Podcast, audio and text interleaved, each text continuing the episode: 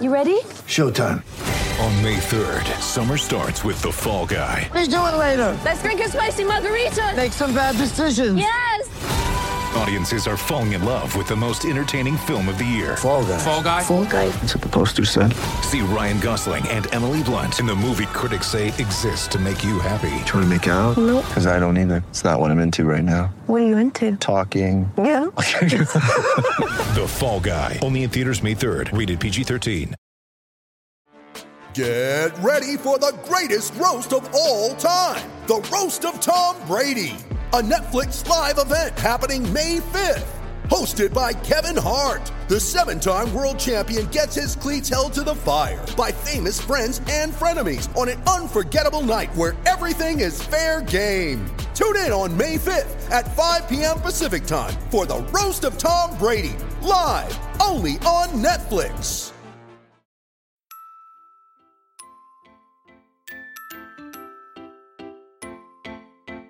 Uh huh. I just feel like I've been around the block, ripping up fantasy stock, working around the clock.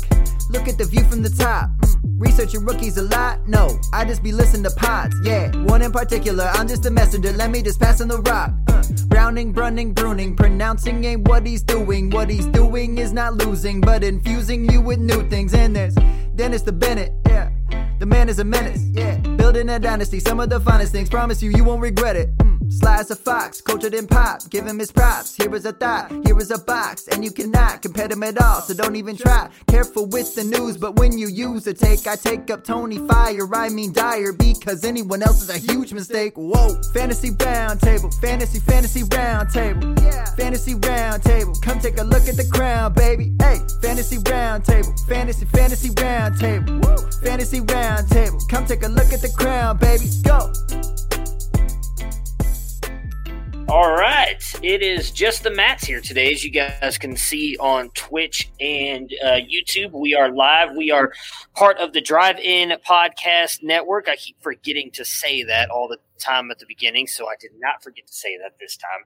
Uh, we are proud to be part of that network. It's it's been a lot of fun so far, and I can't uh, I can't wait to see where it goes. Uh, this, uh, for those of you watching live, will uh, drop on the podcast audience in about a week.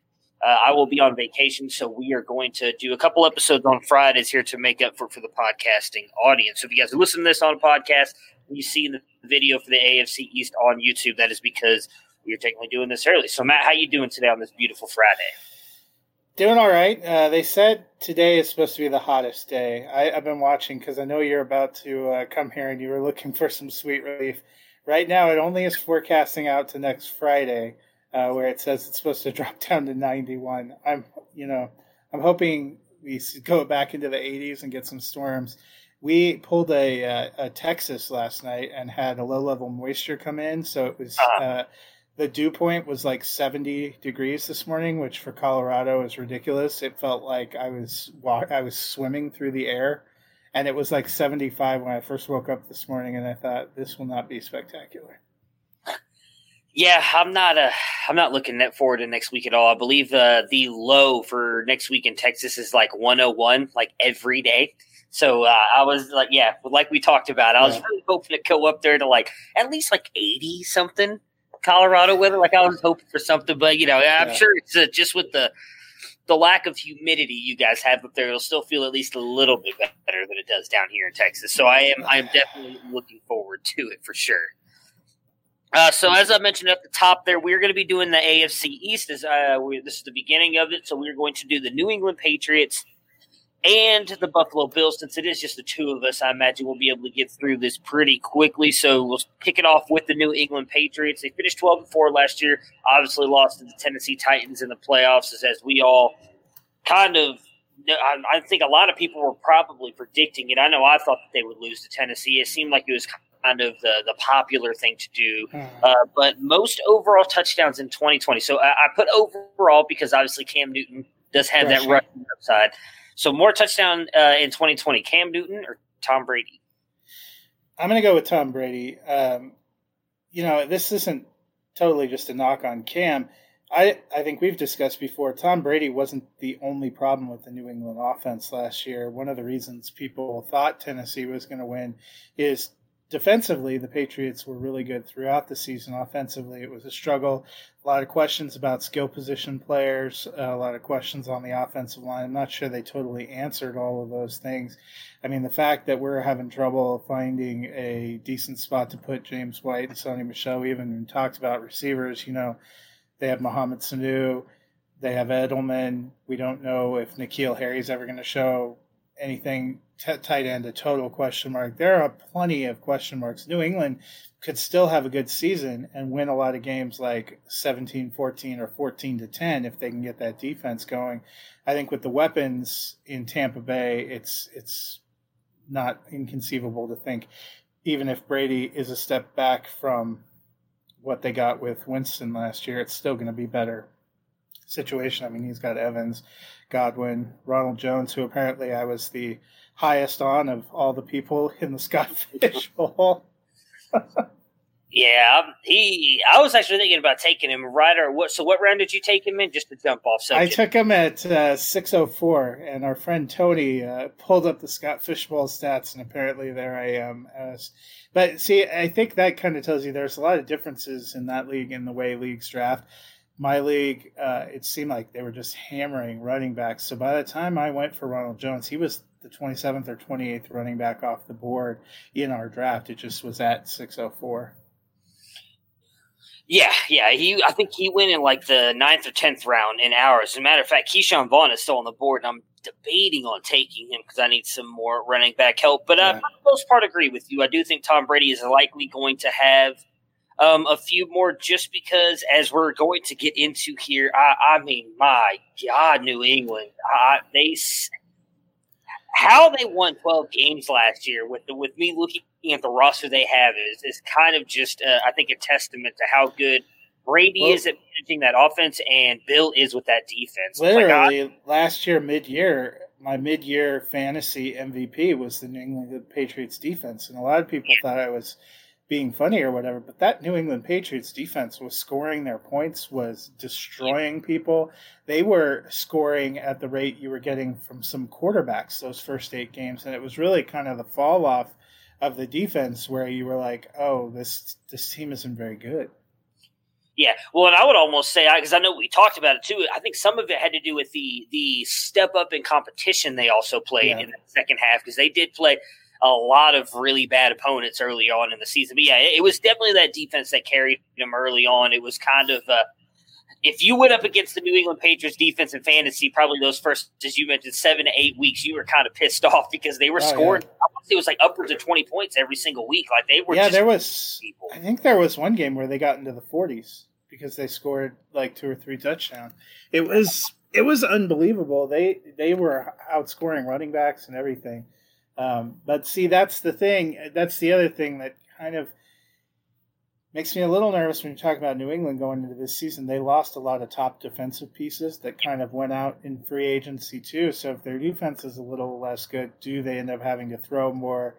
Does Cam, if Cam's back to his 2015 like physical form, he could be scary. I just don't think they're as good a team.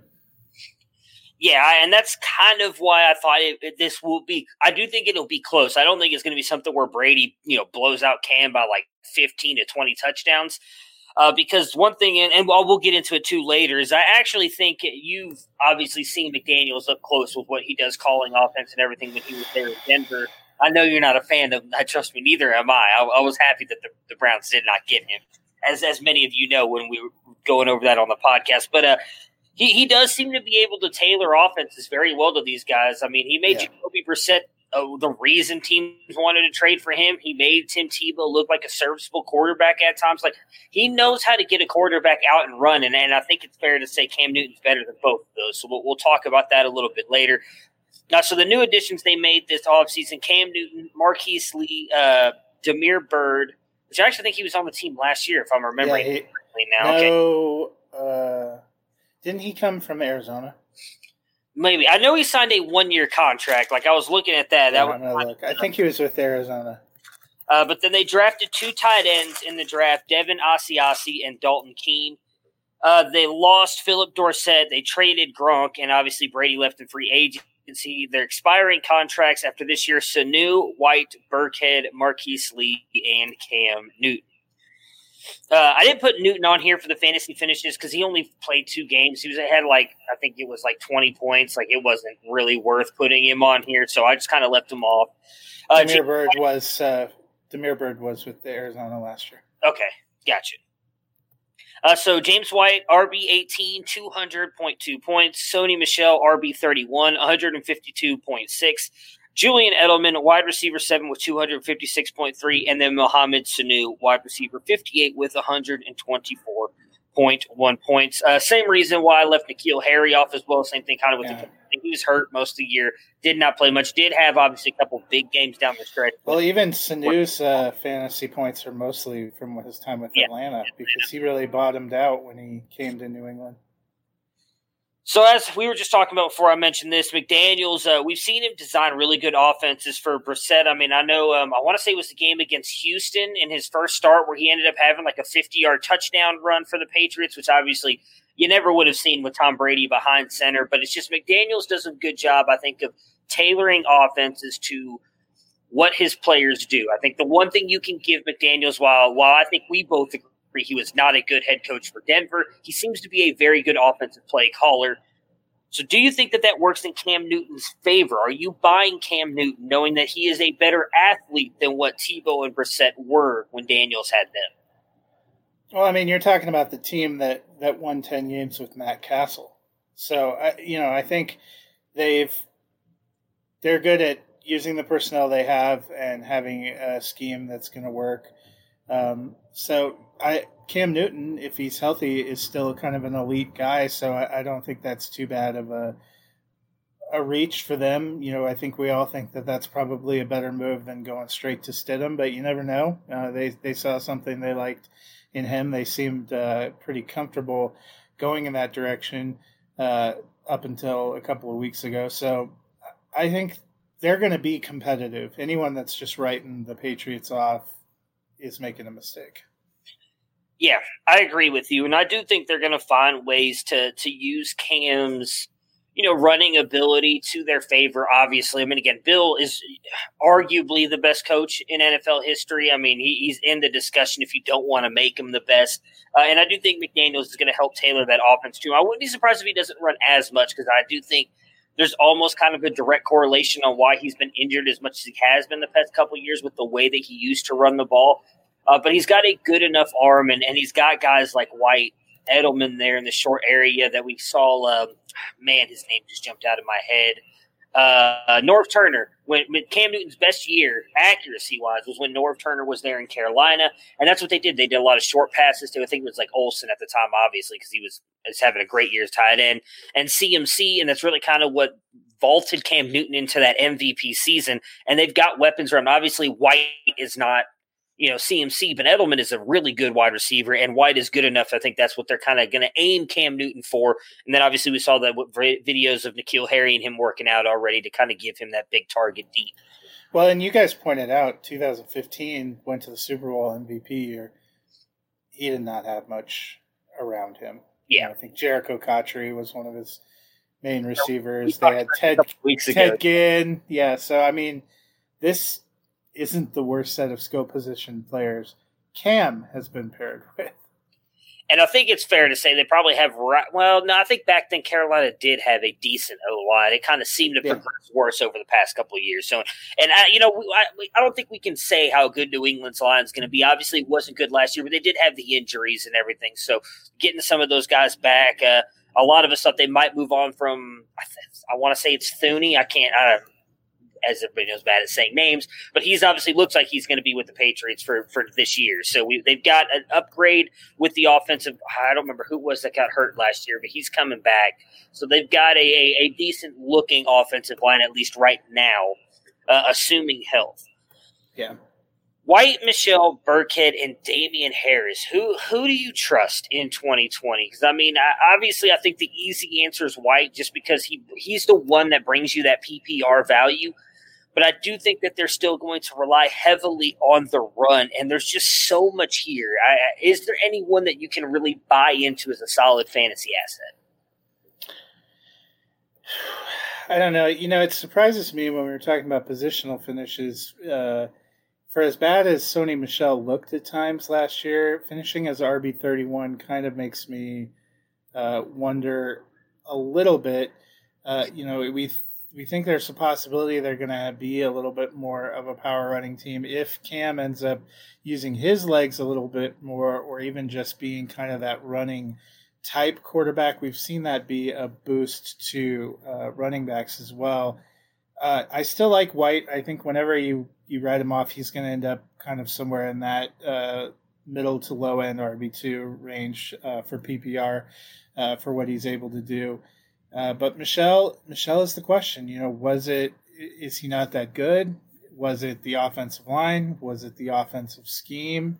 You know, I think we still don't know because we kept waiting last year for that moment where we assumed he was going to turn it on and, and just be the banger that we saw at the end of 2018. It never really happened, but he didn't have a terrible season, um, and he got quite a bit of volume. I've seen a lot of comparisons uh, recently to, to, the season David Montgomery has, and you know I don't think any of us was ready to write off Montgomery. We actually think you know with a little better efficiency on their offense, he could move into the RB two category. Uh, it doesn't feel like we're making the same arguments for Michel, and maybe we should be.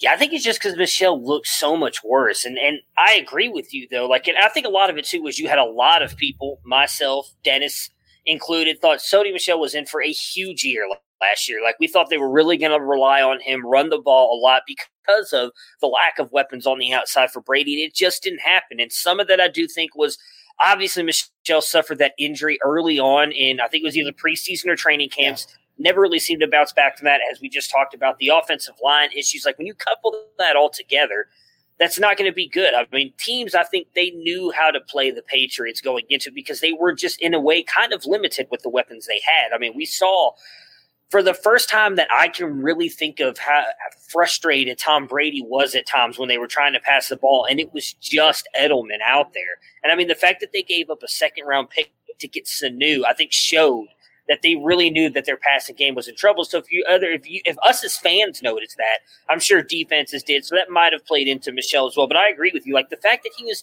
he still finished as a as a middle tier RB three, and, and, that's not bad. Obviously, you you likely in your dynasty drafts paid up for him. You you paid a very high first round pick to get him when he came out. But the fact that he returned that kind of value, I, I'm kind of with you. So it looks like their offensive line. I'm I'm pulling up their thing. If if they're all healthy, it looks like I think it was David Andrews that got injured. That was their center last year. Um, but I, I remember him him being guards. They have Shaq Mason and Joe Thuney. Mm-hmm. Uh, looks like left tackle. I think it was Isaiah Wynn. They had taken a high draft yeah. pick. I believe he got injured. Yes, he uh, did early last year and came back toward the end. That helped them a little bit. And then right tackle Marcus Cannon. So, you know, if they can get guys to stay in, that doesn't seem no, that's that's a pretty good deep offensive line. I would say defensive line. That's pretty good offensive line. Like I said, Thuney was kind of my one coming into the offseason because there was a lot of talk that they may move from him. The fact that they're keeping him, I think it does. It makes them. It brings back that good offensive line. So I, I the reason I'm kind of buying Sony, and there's another guy too that I'll get into, is because of just how cheap they are. And so we're obviously yeah. going to with the over or unders as well, but an ADP of 98. He's he's the 33rd RB off the board. I mean, that's that's the eighth round. You're getting a guy who has easily mid to upper RB2 upside, and you're getting him in the eighth round as the 33rd running back. And the other guy that I'm really in on is Harris. We saw a couple flashes of him last year. I do think they would not have come up and grabbed him when they did if they didn't believe in him as well. And I do think that if Sony Michel doesn't perform, Damien Harris is the guy that they could lean on. Obviously, White's going to be the guy, especially PPR wise. But Harris, I think, could get the ball. I, I'm almost kind of forgetting about Burkhead. I know he's going to come in. He's going to get that one or two games that just pisses you off if you own Michel White or or Harris if Harris is the guy yeah. because Burkhead's going to come in and, and vulture a couple touchdowns and everything. But I think for me, it's going to be White and Michel, Or if Michel does falter, I think they will pivot to Harris, and it's going to be one of those two. And Harris obviously is a lot cheaper than every one of them because he just well, didn't do anything last year. And so Michel, you know, he actually played in all 16 games last year. You know, I think uh, we think about him being banged up. He was probably like, uh, you know, joined that long Patriots collection of perennially questionable players. I think they made jokes. Aside from opening week, Brady was questionable pretty much every game his last five or six years there. Michel got 247 carries, a slight increase from his rookie year where he had 209. 912 yards, only a, a, little less than, only 19 yards less than what he had as a rookie, and he got one more touchdown than his rookie year with seven. I think it's just the the 3.7 yards per carry kind of came back, and that definitely could be a product of scheme and line. And like you said, when teams, you know, I I think you could say the same thing about Lindsay, where his yards for, per carry dropped off and he had more carries but slightly less yardage. When you don't have the passing offense that is going to force the defense to respect that, everybody's up playing the run too. And no, and when your offensive line maybe isn't quite as it could be, and everybody's up front, it's hard to get those yards and grind them out. Yeah, and then I think that that's what's going to be interesting this year because I think the one wrinkle that's actually going to help out whoever the running back is going to be is Cam Newton because now these defense ha- have to respect him running the ball as well, even if he doesn't do it as much as like I just talked about. Like all it takes is that one or two big runs, and you know that okay, now we're going to have a linebacker or a cornerback, someone kind of watching to see if he's going to make that move, and then that immediately gives that advantage then to those running backs as well. And I think that's going to be a big thing for them moving forward. Obviously, we trust Edelman. I mean, he's perennial been a top 12 wide receiver. Seems to get disrespected a lot. Really got disrespected this year, as you guys will see. Uh, he actually just went in the 12th round of the Scott Fish Bowl in my league. I was trying to grab him, and he went the pick before me, which sucked. But uh, he, he's obviously going to be good. But outside of him, do you trust any of these other wide receivers, tight ends, to kind of be anything fantasy relevant uh, for 2020? But I think tight end at this point, you kind of have to write off. They drafted two or three guys at that position. Not sure who's going to emerge or how what level they'd emerge. And beyond that, I think they have what Matt LaCosse and not much else. So you know, I'm not, I'm not gonna I'm not taking a Patriots tight end right now uh, as anything more than a taxi squad wish dream. Receivers, I'm not in on Sanu. I think he was it was no uh, no great loss for the for the Falcons to let him go last year. I'm not sure he fit real well. I know there's been a lot of hype for him lately because we've seen him working out with Cam. The one that interests me is N'Keal Harry, and I'm not going to go as far as to say I trust him, but this was a guy that was taken with the 31st pick in the first round of the draft last year. People like uh, you know I took over an orphan team uh, Orphan Dynasty team this year, and I was looking to see why I didn't have a first round pick, and it's because the guy traded his 2021 first and Courtland Sutton to get up to 103 to take N'Keal Harry last year. Yeah, that that broke my heart for many reasons. Yeah. yeah, seeing that go out the door, but. I didn't make that trade. I just had to live with it. Uh, but I mean, we forget the the value, and I, you know, I've been doing this series for Dynasty Nerds, looking at uh, stock watch, you know, some of the 2019 rookies in different positions that had a lot of hype last year that one year later people are have kind of given up on. And Harry did not have much of an impressive year last year. We thought he couldn't have a better opportunity to come in. Patriots going getting a first round receiver. They must have seen something they liked. It was kind of a forgotten year. But I think all those potential things are still there for him. And now his ADP is like uh, wide receiver 57 uh, in PPR yeah, uh, and 61. It's 58 in standard, 57 in PPR according to uh, Fantasy Pros right now.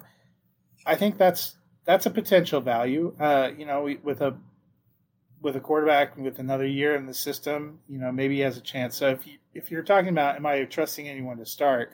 No, but you know, I wasn't willing to give Harry away because I want to see what's potentially there, and if you can get him for cheap, that's a guy I'm taking a chance on because we're we're less than a year removed from a guy that had tons of hype going into the season for all these reasons that still exist.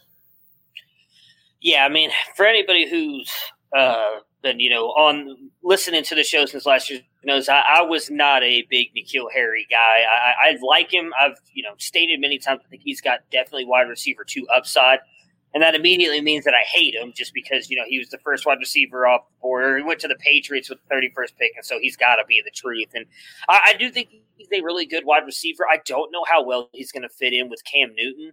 Um, he's more of a guy, uh, someone who watched a lot of college tape on him. I'm not sure that Newton can do this very well. Uh, he, he's not a guy who's he's not a guy who's going to beat you down the field. Uh, he's someone who's who's more of the like catch back shoulder fades, kind of go up and contest catches and everything. I'm not sure that that plays into Newton's game much. The one thing I will say is he was impressive in those couple games though when he came back. Like he, I know he had one good touchdown. He got robbed of a touchdown last year as well. There was that one. Uh, I can't remember yeah, if it was in the end zone or he caught it on the sideline and then reached in and, and it was a touchdown and the referees called it a incomplete passing that he stepped out of bounds, and the Patriots didn't have a challenge. And even yeah. I, someone who, who didn't like N'Keal Harry that much, was like, "Nah, that was a touchdown. Y'all screwed that kid." Well, and he caught so you know when he finally managed to get in toward the back half of the season, ended kept up catching twelve total for 105 and a couple of touchdowns. I can't remember what game. It might have been that. Was it the Philly game?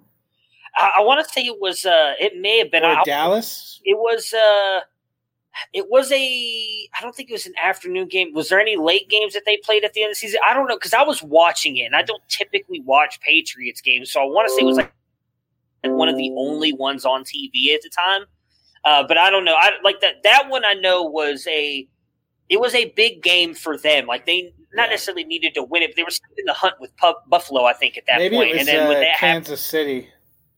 It may have been because I know a lot. All the N'Keal Harry truthers were kind of going crazy on Twitter. Yeah, because they lost 16-23 to Kansas City. A touchdown would have made a big difference there. It, it, yeah, it was. It was a big deal. So he looked good, and I'm with you. I think the the the sad thing is, is Edelman is still more of a steal based on ADPs right now than Harry is, and he's a more proven player. Well, I would expect Edelman's ADP. I think Edelman's ADP yeah. fell into the toilet uh, because people were not sold on the Jarrett Stidham Brian Hoyer experience. I have seen his ticking up a little bit. Even doing these SFB drafts, you've seen people not afraid to to come up and take him back where you figure he should go. Yeah, and, and I think obviously to his age hurts him a little bit with dynasty drafts. You know, do you want to count on him much longer? I mean, Harry is a he's a worthwhile invested investment where you can get him now. Uh, last yeah. year in ADPs uh, with any startups, I thought he was being way yeah. overdrafted because again, I and I get it. He's got the it's draft. overdrafting rookie season every year. Yeah, it, it's it's one of those things where again, uh, people think like I'm I'm trying to talk bad about this kid. I think he's got solid wide receiver to upside. That's not a bad thing. Not every wide receiver is going to be a top 12 wide receiver. We've got hundreds of wide receivers in the league and only 12 of them can do it every single year. I just don't see that out of Harry. That's not a bad thing. To, for, to say he's got solid wide receiver to upside every year, I think is a compliment. Uh, well, I mean, the, that would make him similar to Edelman. I don't think anybody's yeah. ever looked at Julian Edelman, so that dude's top 12 no matter what. Yeah, well, I mean, he Edelman proves it though every year, but I think a lot of that too is the is the PPR point of it, was he gets like eight catches a game, especially when he was with Brady. Which that's where that's where things will be interesting with Edelman. I don't know if he gets that this year. Well, and that's what. So to me, for Harry, if you're in a league, look for that owner that has essentially given up on him. You know, if I can get him for a late, you know, what I think is going to be a late second or a third round pick, I'm adding him to my Dude. bench. You know, if I have him in the wide receiver four, five, six range, I'm adding him to my bench. Yeah, I mean, especially if you're if you're uh, if you're trying to win it this year, because he could contribute this year. I mean, if I if you could, I just throwing this out there. I try and do a 2022 pick because this 2021 class. I know I say it every year is going to be loaded, but the one bad thing about this year is we don't even know what we're going to get college football. Why I'm I'm so worried about what the future of everything's going to be right now. So well, it's really interesting. It seems like our best hope for fall production is that they're going to play intra division, you know, intra conference yeah. games. But the real scary thing to me is if they push off to spring, you know, I think a lot of the prospects we were expecting to see in the draft, I wouldn't play because I don't know that yeah. you can play that season roll right into draft, right into an NFL offseason. I mean, you'd essentially be playing two seasons of football in a single year, two very competitive seasons of football in a single year. That's that's a tall ask.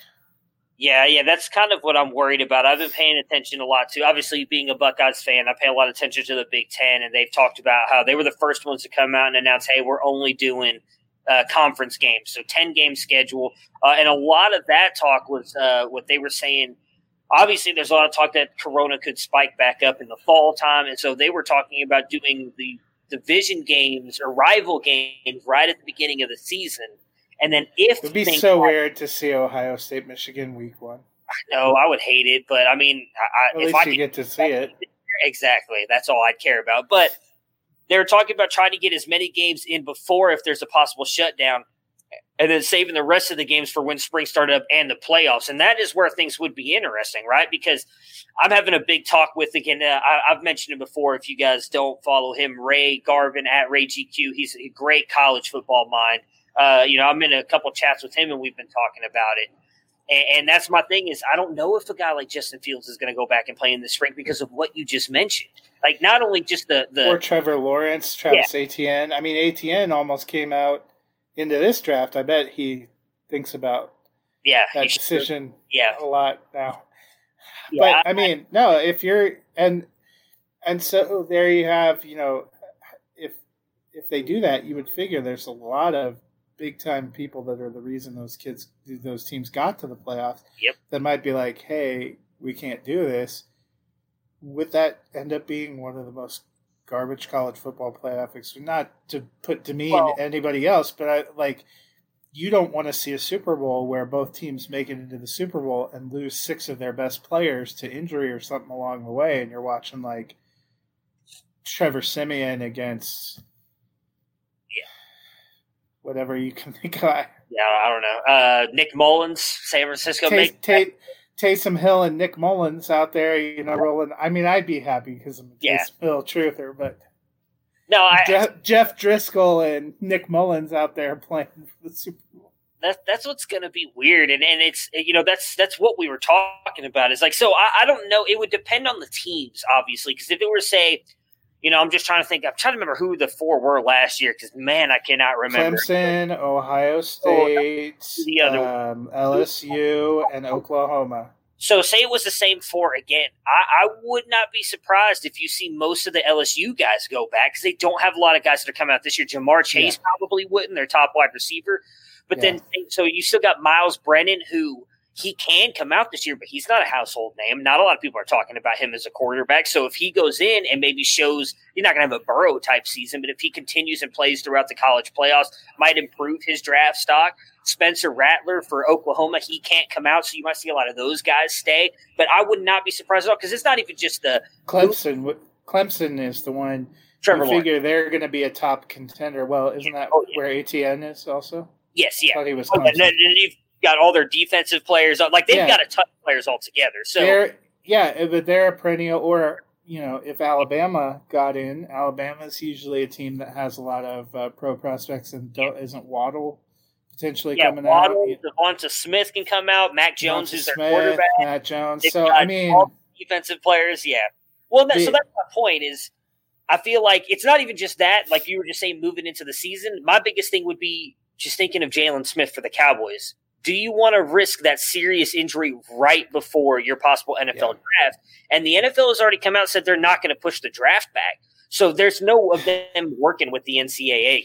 So it's it's well, going to be. that's the thing when they were talking about a spring season. If per se they're not willing to move the the draft at all, the draft is typically the end of April. If you started a spring season in post you know, I would imagine if they're doing a spring season, they're starting it after after the Super Bowl, which from a football fan enjoyment season, you could almost essentially have two seasons that you could just, you know, you'd be we'd be headlong in every week's show would be a college football roundup because it would be yeah. awesome from that standpoint. But if talking about like draft wise, so it, let's let's take the XFL as an example. The XFL was scheduled to have its championship game the Saturday or the Sunday, I think it was the Sunday yeah, at, draft. of draft weekend. No, of draft weekend. It would have been the same. You would have had the NFL draft for three days and then XFL championship.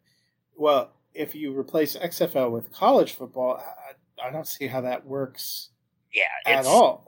And those guys are used to having gaps between the end of the regular season and doing those bowls where they can kind of recover and put their teams together. And in terms of the college football playoff, you're used to playing the first round and then having a few weeks in between. So if yeah. they didn't start till end of February, you could reasonably see going till May or something. I get the NFL not wanting to move. We could end up with two or three. This is where my wife was like, "Well, is everything going to be back to normal for sports next year?" No, I think this is a two, three, four oh, year yeah. impact on professional college sports, just getting back into the rhythms and, and all these things. And that's what's going to be interesting to watch.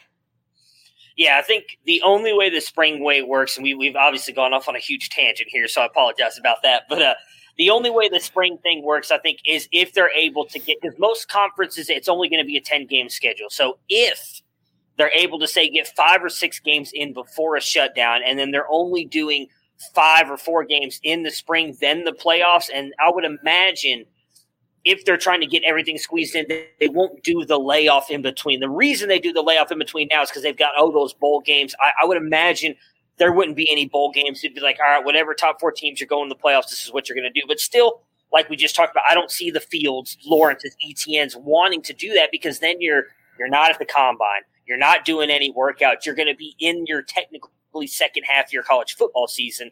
Does a national championship mean that much to you, or does that paycheck mean that much to you? And I can't fault them either way because, again, if you're playing actual games, well, yes, you have a chance to get hurt in practice. You got a bigger chance getting hurt if you got some 350 pound dude coming and smacking you in the mouth if you're Trevor Lawrence and Jeff. Well, and that's an even bigger thing, I would think, for like Lawrence and Etienne. They were on a team that won a national championship. So I yeah. mean, not to say national championships aren't special, but you're talking about mortgaging your future for something you've you've done. You don't have anything you have to prove. Yep.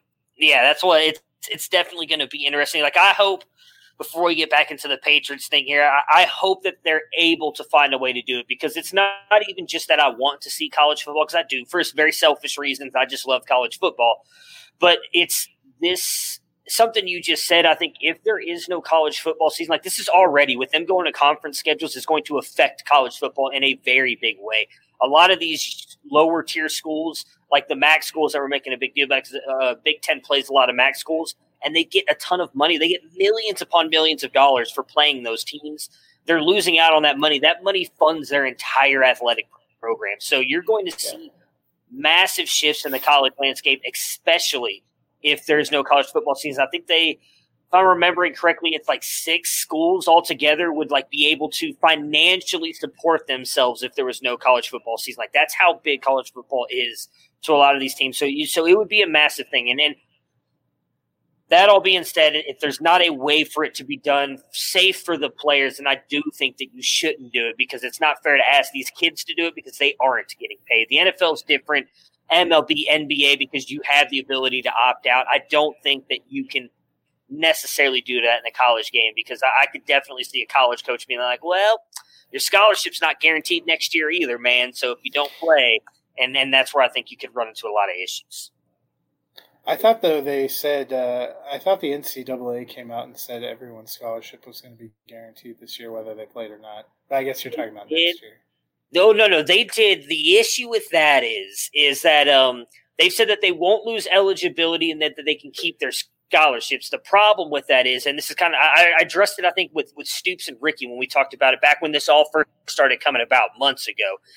Is the is that is they've already promised certain scholarships to freshmen that are, haven't even gotten there yet. They're coming in this year. So if you keep the older players, like say me and you are, are seniors that were supposed to be leaving, if you keep us, well, that takes away scholarships from the guys that were supposed to be getting them, the freshmen, and you'll have another freshman class coming in the year after that. So it, messes up unless they add scholarships on the programs, which I don't think the NCAA will do you're you're going to cause all kinds of issues when it comes because you're only allotted a certain amount of scholarships. You're going to have players that want to transfer out. It's it's going to cause all kinds of issues. So I, I, don't. And the one thing I hate about the way the NCAA did it as well is they didn't put any stipulations in either. It was like, oh well, whatever the school wants to do, the school can do. And, and it's the same thing we've talked about with this whole Corona thing. It's like we've had so many states just like ah.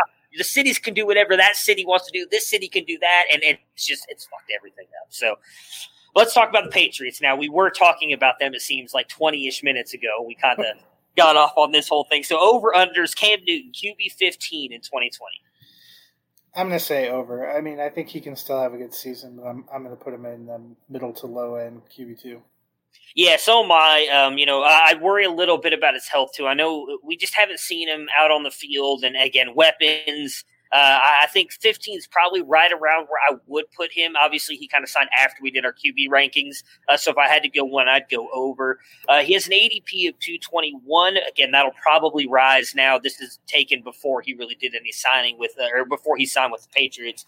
QB 28, uh, just before him, Dwayne Haskins, Tom Brady, and Teddy Bridgewater. Would you take him over any of those three? I'm going to say no, because see, the thing is, it's great that he signed, and I think he has an opportunity there. But he signed a one-year incentive-laden deal. I don't know that we can feel any more secure about what he is beyond this season uh, than we were before. And in the case of Brady, where he may not play another season, I still think he's better in 2020 uh, than Newton. So that's kind of that feels like a, the right spot for him. Uh, I would take him over Brady because I do think at best Brady has two years left. I agree he's probably going to be better this year. The one thing I'll say is if Newton does come out and prove that he's healthy and has a good year, there's a couple teams, for instance, one with the guy that we'll mention, actually two guys on the actually I'd say the same all three guys on the tier right behind him that all could be losing their quarterbacks or moving on from their quarterbacks that might be willing to sign Newton, and all three have cap room. And so those would be Big Ben, David Carr, not David Carr, Derek, Derek Carr, Carr, and Philip Rivers. And so that's the one thing is like I already know you. We all know how much like Gruden's loved Newton when they've talked about all this stuff. Like if he has a good season, there's a couple teams that have cap room that I think would go out and sign him now maybe the Patriots make the playoffs and a Super Bowl run and Newton wants to come back on a team friendly deal. I think the Patriots is kind of almost out of the question because of how bad their cap space is. Uh, but there's a couple teams. Steelers are they don't have any kind of real backup. I mean, I like Jacob Eason, but if you're telling me if you're the Indianapolis Colts who are in their Super Bowl window, in my opinion, if you're like, hey, you can have Cam Newton or Jacob Eason moving forward. I'm taking Cam Newton without even thinking about it. So, and I'm taking him over Brissett as well. So, Newton is one guy that you're taking a gamble for sure. So, if you want to take Brady, like you just said, there's no, nothing wrong with that. You know, you got him for two years, and Newton has no secure future after this year. I would just take the gamble that if he stays healthy and has a good season, someone will take a gamble on him. And I just I like the talent, so I, I would take Newton over him. Uh, but that would be why I'd keep Haskins and Bridgewater over him because I know they're at least secure for a couple more years uh, with with their futures. Behind him, Big Ben and Carl Rivers, as I mentioned. Would you take any of those three over Newton?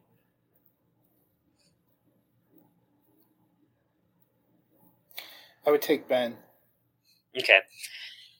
He would be the coin flip one for me. I just I have so many worries about his elbow, like I do Newton's injuries, that I'm kind of like for me it would just be however I guess I feel my team's going at that point would would be where I'd lean because I just I'm, like I guess yeah, I mean both those guys have injury uh, concerns. Both you know you could worry about the future. I lean toward I I think Pittsburgh has possibly a better defense right now, and um, I like their offensive.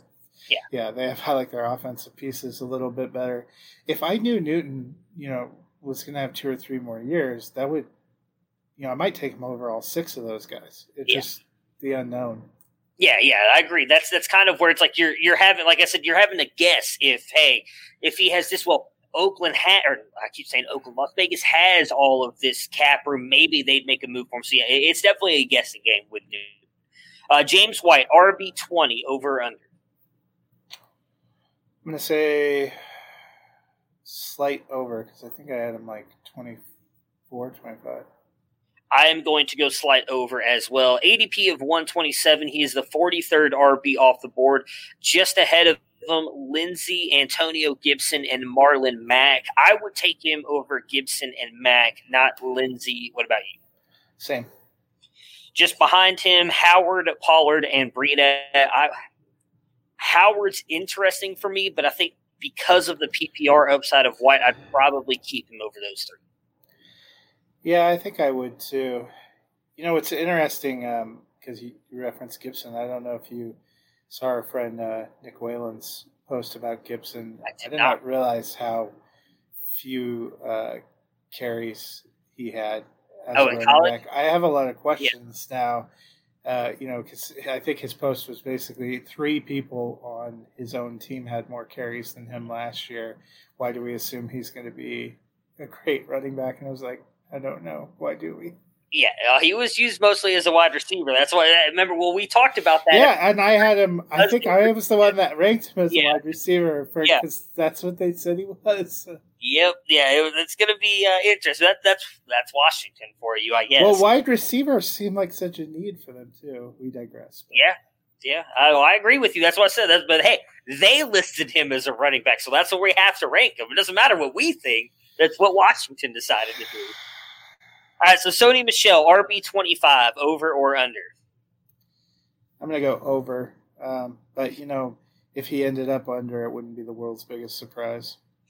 I'm actually going to go under on him and the next guy because of I, I think if Michel stays healthy, I do think they're going to lean on him a lot, and I think he does have a little bit of a bounce back season this year. Uh, so I'm going to go under ADP of 98.5, RB 333 off the board, just ahead of him. Kerryon Mostert and Vaughn. I take him over Kerryon. Mostert would be a coin flip for me. I would not take him over Vaughn. What about you? Yeah, I I probably take him over Kerryon, and that's it. Okay. Just behind him, Ingram, Rojo, and Mattison. To to get in spirit uh, for my buddy Dennis, since he's not here today. Depending on my team is built, I would probably take Ingram if I'm competing this year. Outside of that, I would not take any of them over Michel. I'd still keep Michel. I can't believe you're making me do this.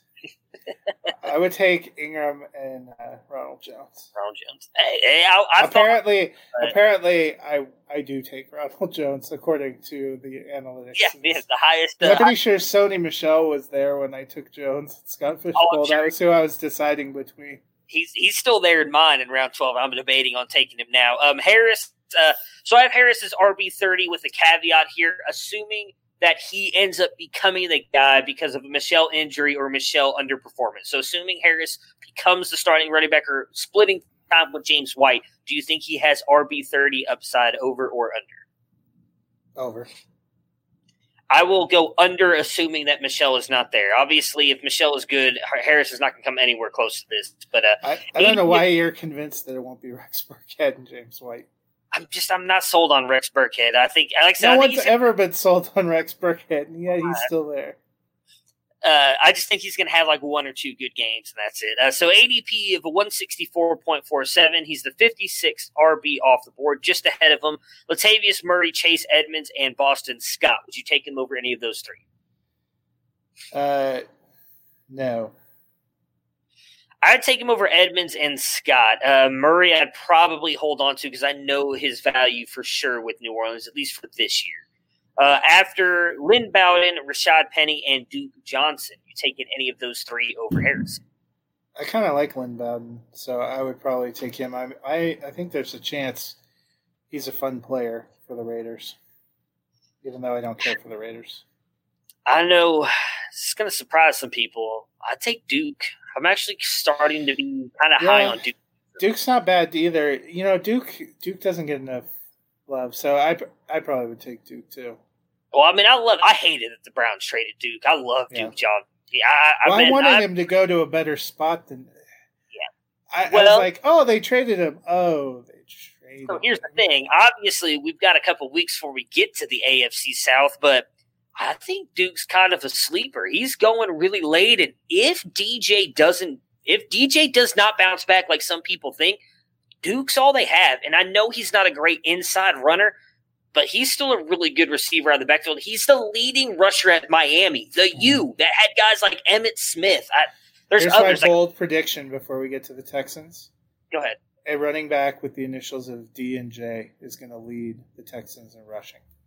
Oh, bold take, bold You heard I it like here first. You heard it here. All right, so Julian Edelman, wide receiver 11 in 2020, over or under. Over.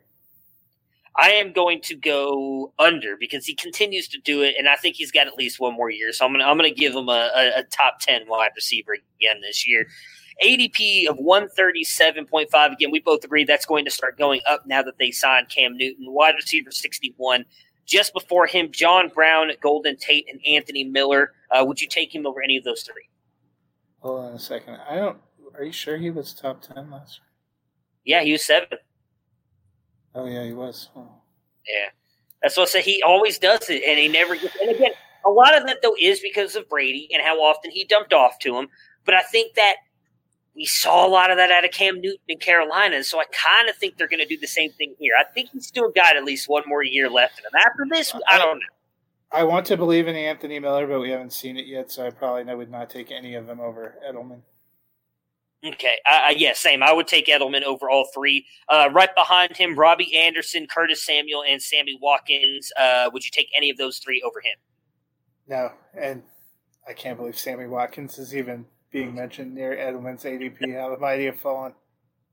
Yeah, yeah, I, I, am with you. I like Samuel, but I, I, would keep Edelman more proven. Uh, N'Keal Harry, wide receiver 24 in 2020, over or under? Over. I am going to go slight over. I don't think it's going to be much past 24, but I think he's going to be right around that range. ADP of 88.17, wide receiver 43 off the board, just ahead of him. Brandin Cooks, Darius Slayton, and Diontae Johnson. You taking him over any of those three? Uh, no, and it's interesting. So the ADP you got for him, he must be falling in ADP instead of rising after Newton because on Fantasy Pros now his ADP was 57.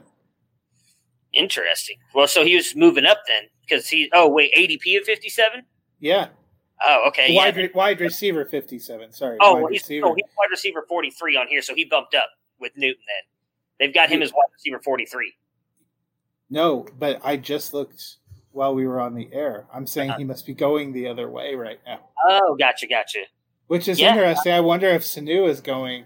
I wonder if they're switching because of a Sanu. Maybe I don't, I don't, even think I pulled Sanu's because I don't think he's no. going to be relevant. But so I, at that at that ADP, I would say uh, Harry is less desirable to me. Okay. Uh, looking at all six of the people, because you're, you're about to name them behind him, I wouldn't take him over any of the people ahead of him, and I wouldn't take him over any of these people behind him either.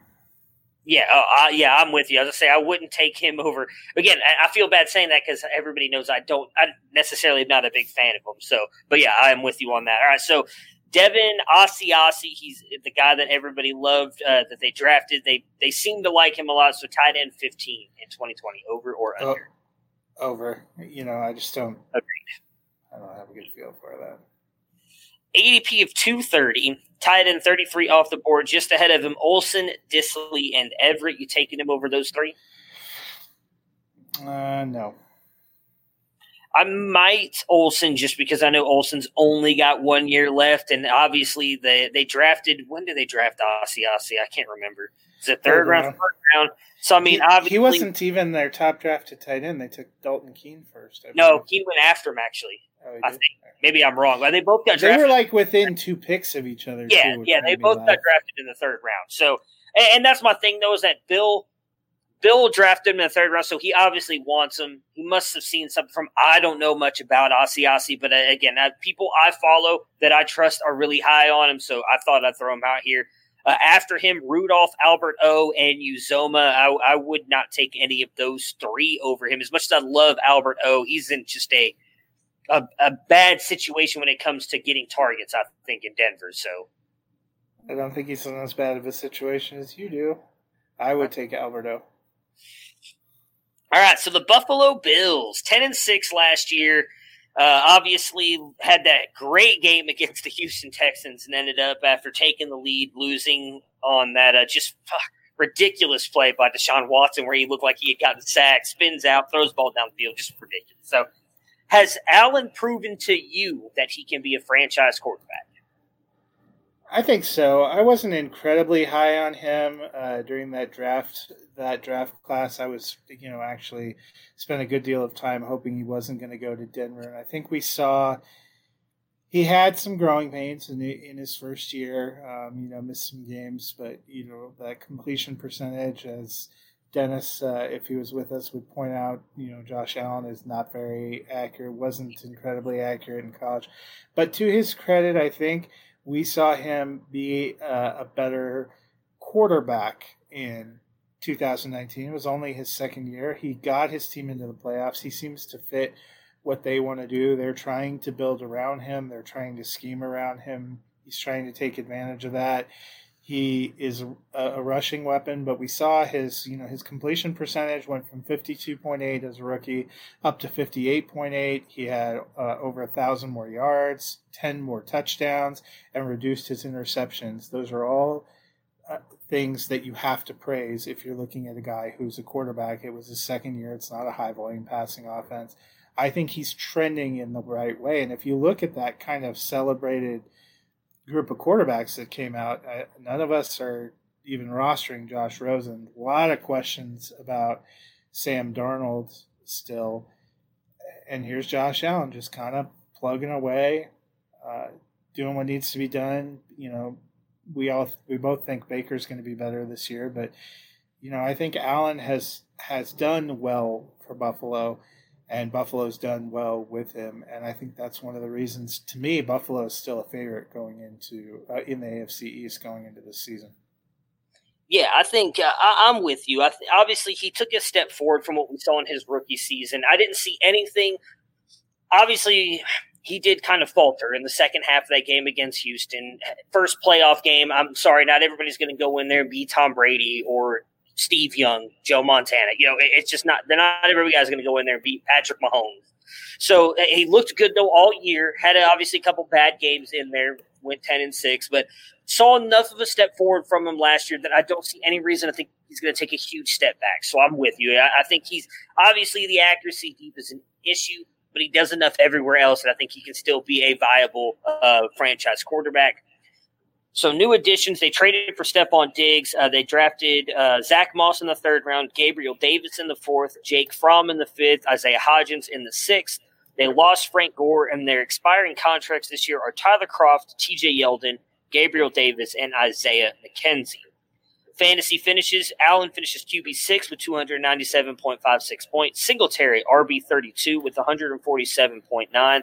John Brown, wide receiver 20 with 219.8 points. Stefon Diggs, wide receiver 24, 212.1. All of that obviously with Minnesota. Cole Beasley, wide receiver 34, 184.8 points. And then Dawson Knox, tight end 32 with 79.7 points. If you own Devin Singletary, how worried are you about Zach Moss? And if you want to factor in what Josh Allen does as well, Josh Allen in that running game? Yeah, see, there's the thing. You know, before they took Zach Moss, it seemed like uh, Singletary was going to be kind of a, a, winner in that standpoint uh, because he was going to get all the, the chance to run and to do that work. Now he's splitting carries, uh, you know, whatever limited opportunities he might have had to get uh, looks at the goal line are probably completely removed because Josh Allen is still going to be their preferred goal line back guy. Scored with nine rushing touchdowns last year, and now you have a bigger banger in Zach Moss. So it's kind of a bummer if Singletary. You'd like to say you know PPR will help him, but you know I think as we're about to talk about, they're not a high volume passing offense. They have three receivers. They have a tight end we're kind of interested in, and they have Singletary. There's no way from a purely passing standpoint that that unless the Bills fundamentally change their approach, they can support all that. Yeah, um, so I am obviously as well a little bit. We've kind of talked about it even before they drafted Zach Moss, like the fact that it seems like, as you mentioned, Allen is their preferred goal line back is going to hurt Singletary. You're almost having to hope that he scores you know, on long runs or if he's on like the 15 or 10, that he gets that carry and breaks a tackle or two and gets into the end zone. Otherwise, he's going to definitely see a a reduction. It's almost almost like CMC a couple years ago. We saw Cam Newton vulturing all those touchdowns from CMC after CMC was doing all that work to get down to the goal line, and then it was Cam Newton putting it in. So I still think Singletary is a, a very good running back, but I'm with you on that, and I agree on the the PPR side of it too, because I think a lot of those short passes are going to go probably to Beasley with what we saw last year, or possibly not. So that kind of takes away from Singletary there as well. all can all three wide receivers be relevant in Buffalo? We saw last year that Brown and Beasley both were for the most part. Now they bring over a guy like Stefon Diggs who's going to be the one. So how many, if you think, can all three, or how many do you think can be fantasy relevant in 2020? I mean, to a certain extent, I think all three can. Um, I think we we have some kind of high hopes that Diggs will be the number one there. I think Diggs and Brown may hurt each other more than Diggs and Beasley. Um, I was really uh, kind of taken with the you know in the consistency guide. Uh, there's a lot of uh, talk about what um, you know Beasley being a good value. He's a guy I've been taking late, kind of seeing him in there. I, but I think if if they can manage to keep all three of those guys relevant, it's at the expense of Knox, who we're going to talk about in a minute, and Singletary. I just there isn't there isn't enough volume going around, and I think as it is with those receivers, whereas Brown and Beasley were pretty consistent as the two guys last year, I think when you throw Diggs into the mix, there's going to be less consistency, probably for Brown. Uh, you know, where you have peaks and valleys. Probably Brown and Diggs might both have decent seasons, but be not incredibly reliable week to week as starters. Yeah, I think that's he's the one for me that I think was, is going to take a step back is Brown because I think him and Stefon Diggs' games are just so similar. And we, as much as I hate because I like Diggs, we kind of saw the way that he was in Minnesota last year when he wasn't getting the ball enough. Is he going to be like that over here in Buffalo? if that's the case and they try and force him the ball some, I can see Brown missing out on some targets. I don't think it affects Beasley as much. Uh, and you're also not expecting that much out of Beasley. He's a wide receiver three, wide receiver four, and I think he's still going to produce that because of where he operates on the field. I think it affects Dawson Knox more. So we'll just move right into Dawson Knox. Is that because of getting Diggs and Brown and having Beasley, does that make Dawson Knox the odd man out? Yeah, it's unfortunate. I like Knox, um, you know, and he's somebody I have rostered. But when you look, he was basically their starting tight end as a rookie last year, and still ended up, you know, that TE thirty two range. He's a he's a high end tight end three, especially with more receivers in the mix and with a ta- more talented running back in Singletary, I like Knox. He's going to have a few good games. I don't know that he's a reliable week to week starter. He's somebody I'm still keeping for depth. You know, I have, I actually have one team that you know will make you laugh where I have Hockenson, Fant, and Knox. It's kind of exciting, but also you know, Knox is like my break glass for emergency starter right now yeah, he, he was a guy that I was all in on too last year. I own him uh, in a lot of leagues, and obviously I hope that he eventually. Uh, but I think kind of what we were just talking about, it's almost going to be a point where when Beasley moves on from the team, I think is when he might see that step up because he made a lot of really good plays last year. It's just it's it's too limited because they run the ball as much as they do, and I think with that he's going to be the third or fourth option on every single play, and I just don't think Allen as a quarterback gets to that point either. I think once Allen kind of goes one, two, maybe he gets to his third read, and if it's not there, he takes off. And so that almost all then eliminates Knox as well, and, and possibly getting some uh, love here in the receiving game. And as I mentioned, uh, had we not gone off on our, our college football tangent, this would have gone a lot quicker because we're already almost through the Buffalo Bills here. There's just really not much to talk about with them. Well, we know what their team is going to be. Uh, so over unders, uh, Q- Allen QB eight in 2020. I think I isn't QB eight where I had him. Maybe I don't know. He finished six last year, so. Yeah, and I, I thought he he'd be up in that. So I'll say slight over. You know, say like QB eight to ten feels right to me. Yeah, I'm going to go slide over as well because I think hoping uh, as a Singletary truther, as my name says right there, uh, that the touchdowns will come back a little bit and they'll go to Singletary. So that'll drop him a couple spots, but I, I don't think he falls out of the top 10. Uh, his ADP of 102.33, he is the eighth QB off the board. Just ahead of him, Wentz, Wilson, and Prescott. You taking him over any of those three? Nope. Yeah, I'm, I'm with you there. Wentz maybe just because I love Allen's rushing upside, but I, would easily take Wilson and God forgive me, Prescott over him for some reason. Look, this is going to have to be painful for both of us. You had to admit you take Prescott. I had to talk about my love for Ronald Jones. Hey, you know, I, I, guess so because I love me some Ronald Jones, and you and you are a closet. I know we've we've so- spent we've spent too much time together. Yeah, that, that's the problem.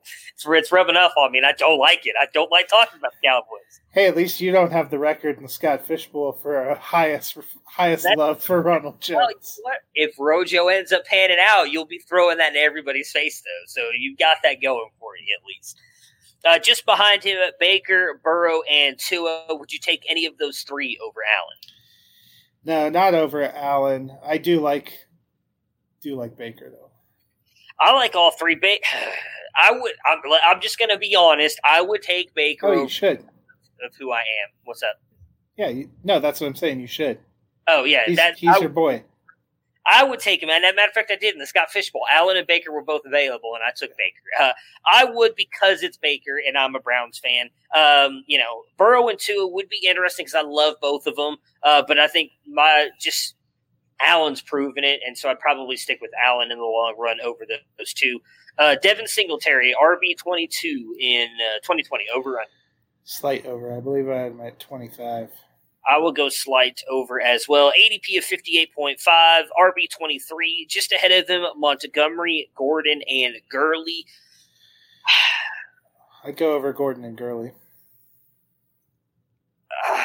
Man, that's so hard for me. Probably Gordon, because I think he splits. We've already talked about how much I, we both think he splits time with Lindsay. So Singletary, even though he's going to lose out on touchdowns, I think is the guy.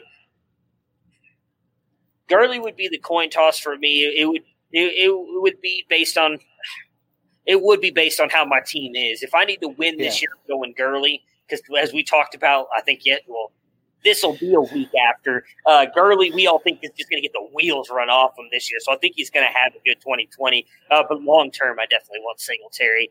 Uh, just behind him, Bell, Chris Carson, and James Conner. Uh, I would not take any of those three over him. Would you?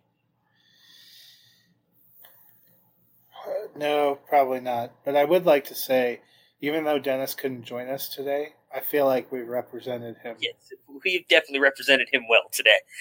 Uh, Zach Moss, RB 35 in 2020, over or under? I'm going to say over. I will go slight over as well. ADP of 112.83. He's the 37th RB off the board. Just ahead of him, Mattison, Rojo, and Ingram. Would you take him over any of those three? I'm going to take him over Mattison because I, I feel like he, at least we know, has a defined role. If Cook ends up signing long term, is Mattison ever anything more than a handcuff? So that would be the only reason I would take Mattison is if I owned Cook, uh, just to make sure I have the handcuff. Outside of that, I am with you. I, I would not. I would take him over Mattison. Uh, just behind him, AJ Dillon, Tarik Cohen, and Matt. Would you take any of those three over Moss? I would take Cohen if I'm in PPR because you know I think we've talked about he he's a little underrated in that he seems to be getting 80 to 100 targets a year. Uh, I would do Cohen and probably Dillon because I am very much sold on. I don't think the Packers will pay Aaron Jones. I think Dillon is the future there, but I will admit you are taking you are taking a gamble if you do that because that's not guaranteed. Uh, but I kind of feel like you're taking a gamble on Mossy too. So I would Well, Dillon even this year could have a complementary role the same way we think Moss will. Yeah, absolutely. So, like I said, it, for me, I guess it would be just who you believe in more. I, obviously, there's some people out there who really believe in Moss. They, they'd easily take Moss. For me, it'd be Dillon and Cohen. Stefon Diggs, wide receiver 15 in 2020, over or under? I'm going to go over. I will go. Yeah, I'm gonna go over as well. Actually, uh, ADP of 42.23, wide receiver 19, DK Metcalf, Cooper Kupp, and Courtland Sutton just ahead of him. Are you taking him over any of those three? I am not. I agree with you there. Uh, Kupp would be close, but I think just based on that offense, I'd probably still go Cup. Uh, just behind him, CeeDee Lamb, Keenan Allen, and DJ Chark. Are you taking any of those three over Diggs? I would take Lamb and Allen. I think I'd take all three.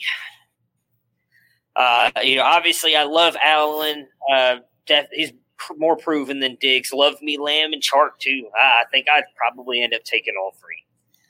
I mean, it's not a stretch to think that wide receiver two in Dallas is going to be a higher score than wide receiver one in Buffalo. Yeah, I, I agree with you on that. John Brown, wide receiver 28 in 2020, over or under? Over. I will go over as well. ADP 137, wide receiver 60. Just ahead of him, Golden Tate, Anthony Miller, and Parris Campbell. Are you taking him over any of those three? Depending on the construction of my team, uh, you know where I was going, I might take him over Campbell because that's not a not a sure. But but you know I think he and Tate may have similar roles on their team, and sadly, I think Tate may be part of a better passing offense. Yeah. Uh, I would take him over Miller and Campbell. I'm, I'm not sold on, uh, you know, it, I heard a lot of stuff today that really seems like they're believing Mitch is still going to be the starter. And so I think that's bad news for Miller. Uh, so I, I, would still go Brown just because of what he's proven uh, and what we talked about earlier. But I agree with you on Tate. Like I, I, do, I agree. I think he is on the better pass offense with the with the Giants with what they've gotten Daniel Jones. So uh, I would keep Tate ahead of him. Just behind him, Edelman and uh, Robbie Anderson and Curtis Samuel. Would you take any of those three over Brown? Hundred percent taking Edelman over John Brown. You know, I think that's a reflection of the hate went too far. The problem, I would say, Robbie Anderson and Samuel have somewhat the same trouble that we have with Diggs, Brown, and. Beasley, in that it may not be the highest volume passing offense, and how much do they cannibalize each other? So, from that standpoint, Brown has more been a more consistent wide receiver in his career, so I'm going to go with him because to me it's unclear. You know, I think DJ Moore is definitely the top dude in Carolina, and beyond that, they signed Anderson for a reason, but they still have Samuel, and it's hard to tell who's going to end up where in the pecking order. I don't know if I got that mosquito or not. I really hope I did. Um, I would possibly, uh, obviously, Edelman's an easy, as you just said. Uh, Samuel, maybe. I've been all in on Samuel. I think he's going to have a huge year this year. So I think he could be the future with Carolina there with DJ Moore. So uh, I, I probably would go Samuel. Uh, Cole Beasley, wide receiver 35 in 2020, over under? I'm going to take the over. I'm going to go slight under here. I think Beasley's going to take a little bit of a step up. Having having Diggs and Brown uh, on the outside, I think is going to help him a little bit in the middle of the field. Uh, ADP of 225.67, wide receiver 96 off the board. Uh, just ahead of him, Marvin Sanu, Marquez Valdes Scantling, and Russell Gage. Pac 12 just announced today we're only playing con- conference games as well. That just dropped. Uh, so, uh, you, anyways, you're taking Beasley over any of those three? Well, first I'll say I would imagine every conference, every one of the power conferences is going to follow suit because that's the only reasonable thing to expect. And I would take Beasley over all three of those guys because I think he's more proven, and I think you're talking about a collection of wide receiver three ish. I mean, MVS, talk about one game a year where you're like, man, I wish I would have started him, and then 15 games a year where you're like, why is this guy on my team? Uh, I am with you. Just channeling my inner Dennis here. Uh, he would not take MVS over him, Noby, or he would not take him over MVS because MVS has got to break out eventually, right? So uh, I would, I would take him over all three. Break out in the hives. Break out. In, people believes it he's been on that train. You got to give him credit for sticking. I know, and because of him, I have a couple of shares of MVS, and I imagine there's going to be 15 games this year where I'm Dennis. Yeah, you know the old Newman. uh, just after him, Justin Watson, Devin Funchess, and Tre'Quan Smith. I would not take any of those three over Beasley. Would you? No, you know, and in fact, the the Funchess one, there, there's the other guy. It's you know him, MVS or Lazard. Take your pick in the saddest competition in the history of time. Hey, a lot of people believe in Lazard. Yeah, he, he could be he could be the next best thing. I believe he exists. I mean, he he does exist. Uh, you know, he's there. Uh, Knox, Knox, Dawson Knox, tied at twenty four, over or under? Over. Yeah, I, I have to go over too, and that saddens me as much as I love the kid. Uh, ADP of 202.17, tied in 28 off the board, just ahead of him in Njoku, Ebron, and Cook. You taking him over any of those three? I'm definitely taking him over Ebron. Uh, you know, I'm not sold what his situation there is long term or not, and I still think Knox has a decent prospect. Njoku's tough. Um, you know, obviously he requested that trade. If he ended up in a better situation, that could be instant value that we don't think we're going to see with Knox. But if he stays where he's at, you know, Knox is probably a better bet. So that one really is a coin flip about how you, you know, where you think Njoku might go. At this point in time, I'm taking Knox.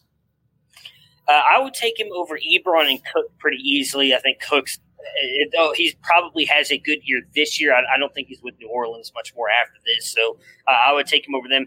Njoku, I'm a little bit different with you. I know me and Dennis are on the same boat here. I think if Njoku moves on, I agree with you. He's likely, if he goes to a team that needs a tight end, instant value. But even if he stays with Cleveland, I think he's got a lot of upside. I think Austin Hooper is the better blocking tight end, and they're going to use Hooper a lot for that, which is going to free up Njoku uh, to do some things on the offense because they are going to run a lot of two tight end sets.